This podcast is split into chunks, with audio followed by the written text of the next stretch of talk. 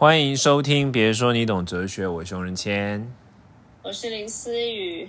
好累哦！我觉得刚刚已经聊过一轮，然后现在要再讲。在这个录音之前，我跟思雨已经聊天聊了二十分钟。对啊，是怎样？我们下次下次可不可以要聊？就是啊，来等一下，这个是不是可以变一集？然后我把它录起来。我们刚已经录一集嘞。哎、差不多哎，真的。你今天很累是不是？你昨天睡太少是吗？还是怎样？因为我觉得是在想，然后我今天也是呃呃归属感先，然后再你，所以我前面也是一直在讲话，一直在就是对，就录有有在工作的感觉啦，今天一整天。哎、你为什么？你这次为什么改？就是这这个礼拜为什么改那个归属感的录音时间？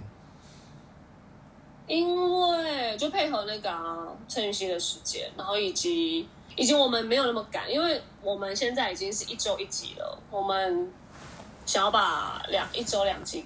就是修整掉，这样。哦，一周一集，然后时间变长吗？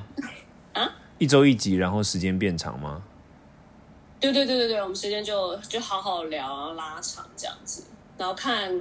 看效益怎么样啊？因为有时候都为了赶，那就是可能一集不要太长，就录的很赶，这样试试看。嗯嗯嗯嗯。呀所以我上次是上一个节目，然后那个节节目上面说，就是现在好像一般的 podcast 的长度都落在四十分钟左右。哎，就讲，但因为一周三集，我觉得我们会很很恐哎、不可能啦！我没有要落到，我没有要落到四十分钟啊！傻眼，我会累死，哦我们都会死掉。我以为你想要追求这件事情，没有没有没有，我我有我有我有蛮容易累的。而且也没有，而且我觉得哲学人格什么一些要探讨的，其实我们点到或者是讲到，因为那还蛮容易要去思考。我觉得，我觉得时间控制一下，大家也不会觉得哦，好像一直洗手一直洗手很累这样。短短的让大家也比较好啦。对，所以我们今天要聊的就是短短的哲学。要对看多短就看熊仁谦这样，呃的长度熊仁谦长度是还蛮够的哦。讲的长度，你今天不会累吗？还好今天我有了，我有点有点困，有点有点困意，有点睡，有点想睡觉。其实我们每次录音的时候，我都有点困意，不知道为什么。特别是如果只有我自己一个人，就是我们两个不是面对面的时候，我就蛮有困意的。对。对欸但啊，我后来真的觉得作息好重要哦，因为我在台南现在一直在调我的作息，但刚好昨天熬夜而已，不然其实我都想要开始调整我的睡觉时间了，不然工作效率好差。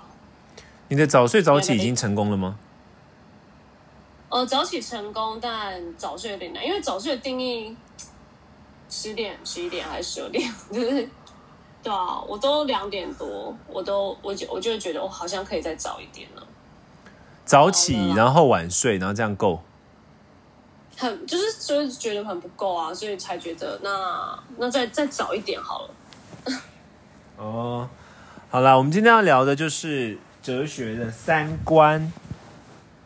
哎、对，这也是大家给我们的。那时候我我们好像只是带到一个三观的主题吧，真的带到我们没有细聊，然后在留言板就就有有人有留言，所以我他那他既然觉得聊到三观，他也想要听我们聊一下三观跟哲学相关，然后也有人好像对于一些三观的定义，可能会不会每个人不一样，或者是大家觉得三观这这这件事情，好像每个人有个人的看法，那我们也呃哲学的方面呃表达一下，好像也可以哈。三观，三观一般就是我们说，就是你的人生观、世界观跟生活观，还是大概就是你对你对于一些重要，对于自己生命的一些观念啊，然后就是你会有一些信念啊，你对于自己生命的一些信条啊什么的，就所谓的三观是这样啊。然后我我跟你讲，我发现就是我最近发现的一件很重要的事，Yeah，大部分的三观都是在无意识的情况下养成的，然后它一旦养成之后呢，它就会对你产生的影响会比你远远比你想象的还要更深远。因为其实三观我很不熟哎，所以其实你是说他他不用培养，他是无形之间他就建立起来了。对，每个人都有自己的三观。三观不是三观的意思，并不是说好像是什么学学科啊，还是什么专业的东西啊，不是。三观就是你看待世界的方式，跟你看待生活的方式。那但是这个方式呢，这个观念，每个人的这个观念，它往往都是在无意识中建立起来的。然后你可能到了很大的一个年纪，或者说你到了什么时候，你才会去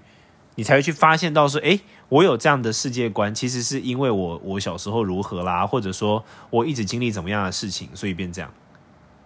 哦，所以每个人对于三观的定义正，就我们说你三观很正，三观很歪，可能我们所谓的三观跟别人三观 maybe 不一样，我们不能去评但每。所以每每个人的三观就会很不一样啊，对，每个人的三观会很不一样啊。比如说我，比比如说好，有些人他可能从小就被很严格的要求纪律，就是你知道，就是要可能三岁之后就开始每天就是有固定的生活作息啊、纪律啦，然后他就被要求要打扫啦，要干嘛干嘛。所以他从小养成了这个观念之后呢，他长大之后他就会理所当然的觉得，首先他会觉得这是理所当然的，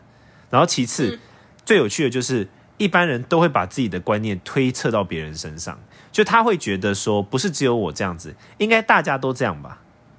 哦，对，然后第三个就是他会发现说别人跟他不一样的时候，我们往往会很困惑，就觉得，嗯，为什么你为什么为什么为什么你是这样？然后其实你真的发自内心的去思考，你会发现发现每个人的三观的养成，他的背景不一样之后，他是无意识养成的，所以因为他是无意识养成的，他的结果也往往是无意识的，就他不是我们在有意识的情况之下这么做。那因为他的结果在不是在我们有意识的情况下这么做，所以我们就很容易去被某一些三观捆绑，然后直到你很大很大的时候，你才发现，诶，我其实小时候因为这样，或我以前因为这样，所以我已经养成这样的观念。哦，所以但 maybe 这个观念小时候是这样，但长大可以改变，也可以是新的三观，知道吗？可是三观要调整，我觉得很蛮难的。就是你，你得先，哦首先你必须要先意识到自己的三观呢、比如说你，你得先意识到，你必须意识到说，比如说，哦，我这么爱干净，或者说我这么的重视纪律，其实是因为我从小就这样。我我家里面我的我的家人，然后我去学校或者什么什么什么，就很重视纪律，导致于我就是一个很重视纪律的人，这是我无意识中养成的。然后你你得先发现这件事，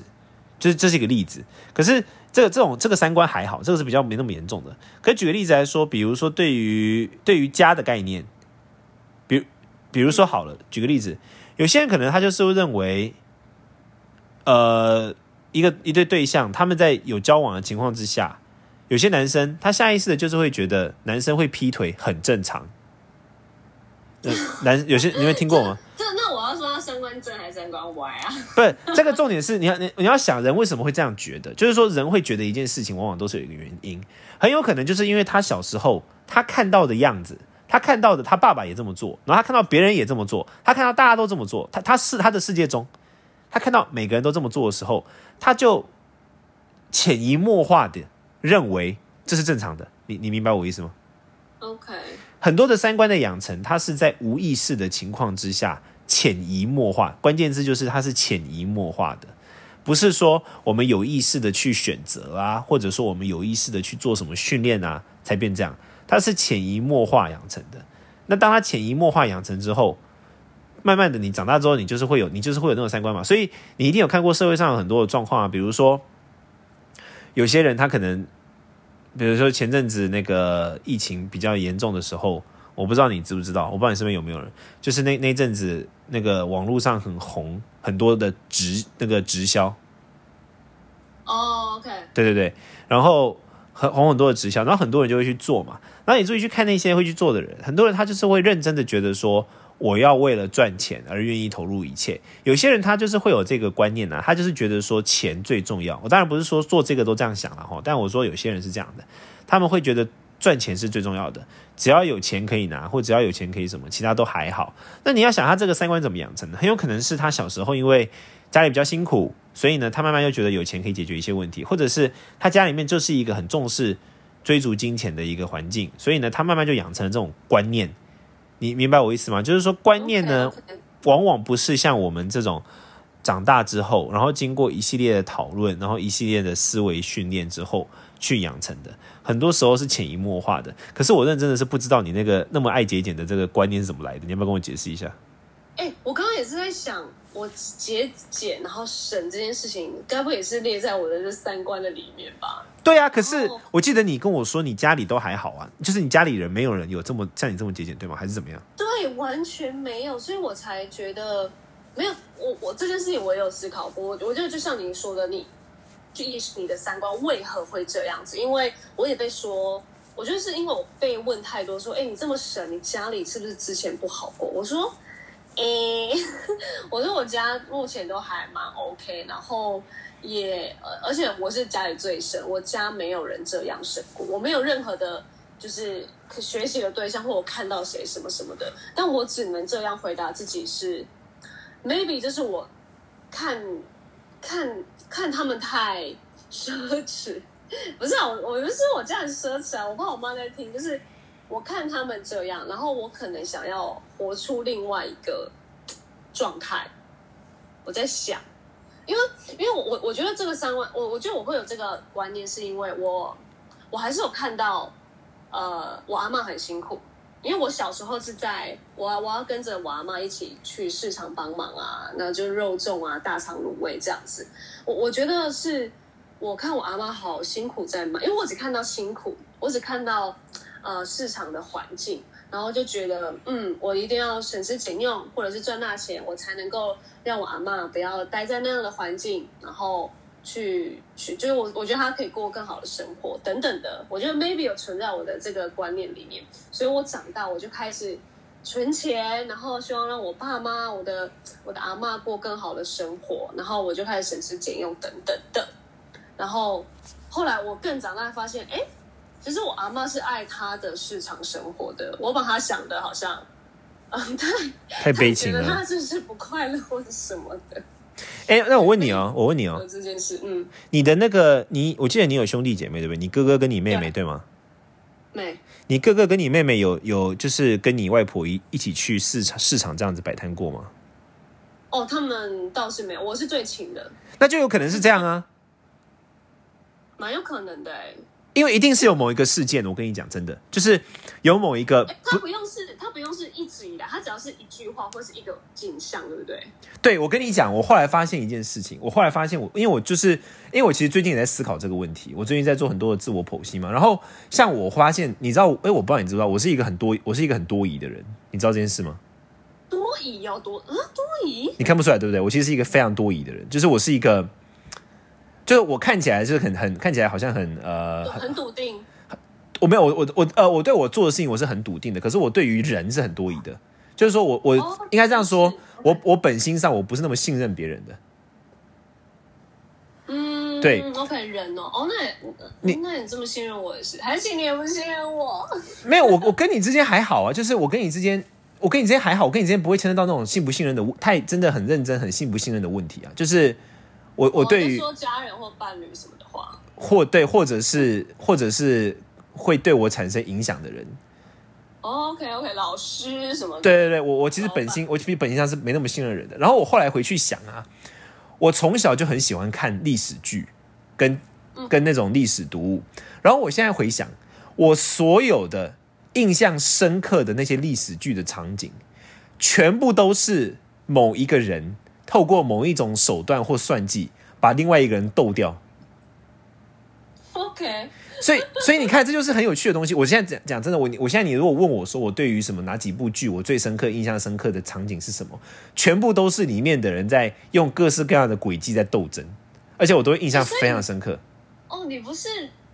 人影响你，是历史人物影响你。是我，但但我的意思说，这就是我小时候看到的东西影响我。你你明白我意思吗？就是说，典范的养成，就是呃，观念的养成，有时候它会来自于，它一定来自于某个东西，可是。来自于的这些东西，很多时候是你觉得好像跟你关系不大，但其实是有关系的。就像我刚刚讲的，我觉得你刚刚讲的那个场景里面，很有可能你外婆的这个状况，就真的就是对你的节俭观念产生影响的那个人。因为我们刚刚就有谈到嘛，就是说你的你哥哥跟你妹妹就相对来说比较好像也没有这种观念，然后他们也相对比较没有那么勤的跟你外婆去嘛。那像我自己的话，我觉得我觉得这就是一个很明显的例子啊，我自己的这种。很多疑的性格，跟这种非常，你知道我是一个城府心机比较重、城府比较深的人嘛？我觉得这跟这个可能是因为我小时候我家里也没有人是这样的，我我小时候没有没有对象可以看啊。可是我这个性格怎么养成？我觉得这很明显，因为我现在你现在问我，很明显，我就算我对于我去年看过的剧，我印象最深刻的是什么？绝对不会是那种什么互相帮忙、含情脉脉那种，绝对是哪一个人非常聪明，用了一种非常狠的方式把人家斗掉，然后我就会觉得天啊，这他真的太聪明了。你看，这就是我的意思，就是说你会发现，其实你的价值观的养成，或者说你的三观的养成，它在很多时候是潜移默化到你没有意识的。哦，这个这个蛮奇妙的，而且而且说到历史这件事情，因为我妈，呃，你上次不知道 PO 了一个历史的影片还是一个文章在 IG，然后我妈就问我说：“哎，徐文谦历史好像很厉害，他是不是都就是意思都是都在读历史的人这样？”然后因为我也很不以为意，我就说：“啊，应该吧，就很不熟，就想说，我就知道徐文谦都会看一些就很很广泛的东西，但我不知道。”我妈说什么对历史很精读这件事情是不是呃历史很强这件事情是不是正确的？哦，我那时候就是写的那个啊，就是一个明代皇帝的故事啊。对我我我很喜欢历史啊，我小时候很喜欢历史，我觉得很我很疯狂的那种，印象很深刻。就是我的一个我的好像我我是听后来听长辈说的，就是我小时候我小一的时候，然后那时候我有一个表姐结婚，然后呃那时候很小嘛，因为家里有人结婚，那时候我就当花童吧还是什么的。结果我在车上，你有当花童，生平唯一一次。然后我在车上的时候呢，就跟我的表姐夫一直聊天，然后我就一直在跟他讲历史故事。我没有一个故事是我表姐夫听过的，我就 从小从小就很爱这些。但你看呢，我的意思是，这么多历史故事里面，我我会重视的都不是那些什么含情脉脉啦，或者是说什么诚实必胜啦，对，全部都是算计跟斗争。你你你你是全看，然后你只记得这些，还是你就是就是钻研这些？我全看，但是我对这些印象深刻。所以其实这个代表什么？这个代表就是说，很多时候潜移默化这件事情，是它对你的影响哦，是微乎其微到你几乎不会去想到的。可是你现在问我，我觉得现在问我就很明显啊。我回过头去看我自己喜欢的所有剧里面，那一些很忠诚或什么的东西，我都觉得还好。可是当那些他演到那种斗争的时候，我那个算计，我就说天啊，这真的太聪明了。那你想想看，我一天到晚觉得算计很厉害，我怎么会对别人有信任呢？你你明白我意思吧？所以很多时候三观的养成，不是来自某个什么厉害的课，或者是你读了什么很厉害的东西，它就是在你的生生活中某一些场景、某一些人、某一些事情的潜移默化。产生了你对世界的一个认知的观念，这样。哎，我觉得蛮蛮妙，而且我蛮蛮喜欢，因为这这真的就是我们说三观，我会我原本都会觉得有点远啊，然后有点觉得哦，三观是可以因为我长大，然后可以被调整或什么。但是今天聊完，觉得哦，其实你看我说要节省这个东西，就会呃，就会觉得哎，不不可能，这个我长大我也改不了的习惯。然后你。maybe 也是，对，所以这就衍生出来，为什么有有一种有一句话，我觉得大家讲的其实它是有某种道理在，就是为什么很多人会说门当户对或者说家世背景接近很重要，因为其实门当户对跟家世背景接近，我觉得它的重点并不是来自于钱或什么，而是来自于他会养成这两个人的三观。如果两个人的家世背景或他经历的事情不要差太远，那他们的三观就会比较接近。那矛盾就不会那么多嘛，相对来说。可如果两个人家世背景差超远，然后经历的东西都不一样，非常容易就是三观差很多啊。那三观差很多的情况之下，你要去克服那个三观的距离，相对来说就会比较难嘛。所以很多时候，为什么一般人会讲说哦，门当户对很重要等等等等？其实，其实我觉得它背后的原因是这样的，就是因为三观的距离有时候比我们想象中的还要难。第一个是还要难意识到。第二个是还要难克服，嗯，而且而且就会让我想到，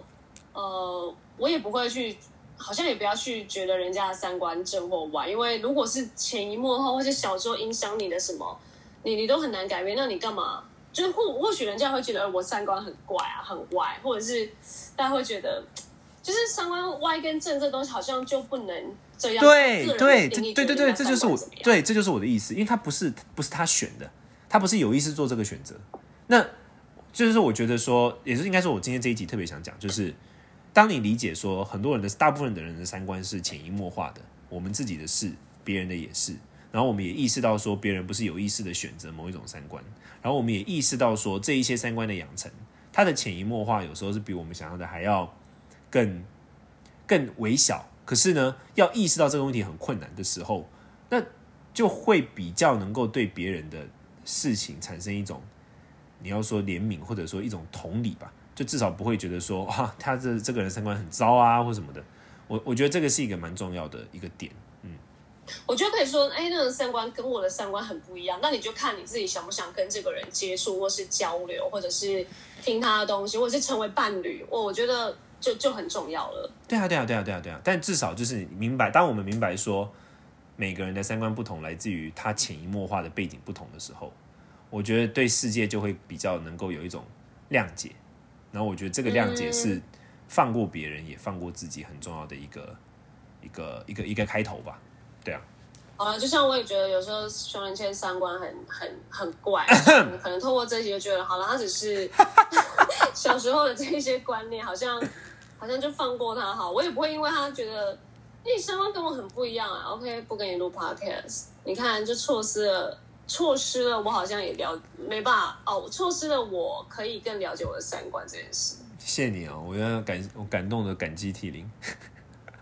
感感激什么？感激涕零，就是呃感感动的要哭了。哎，你你我我是真的是对古代的中文跟古代的历史比较熟悉的人，所以我常常讲话都不小心讲出那种很古代的中文才会用的字。你会啊？我不知道是你真的呃是看历史的关系，还是你看呃就是你的文州的字是印去印度那时候的关系，还是看？我没有，我一直都会看古文啊，我一直都会看，我现在还是会看古文啊。我看都是我就是看那种真的是文言文的书啊，就是比如说历史书啊，原就是第一手史料啊，他写都是用文言文的文体去写的。其实你可以去当国文小老师，历史小老师。呃，我觉得当哲学小老师就好了。好啦，谢谢大家的聆听，可以跟我们分享，也可以跟我们分享一些。我我觉得意识到三观其实蛮重要的，说不定你可以去反思说。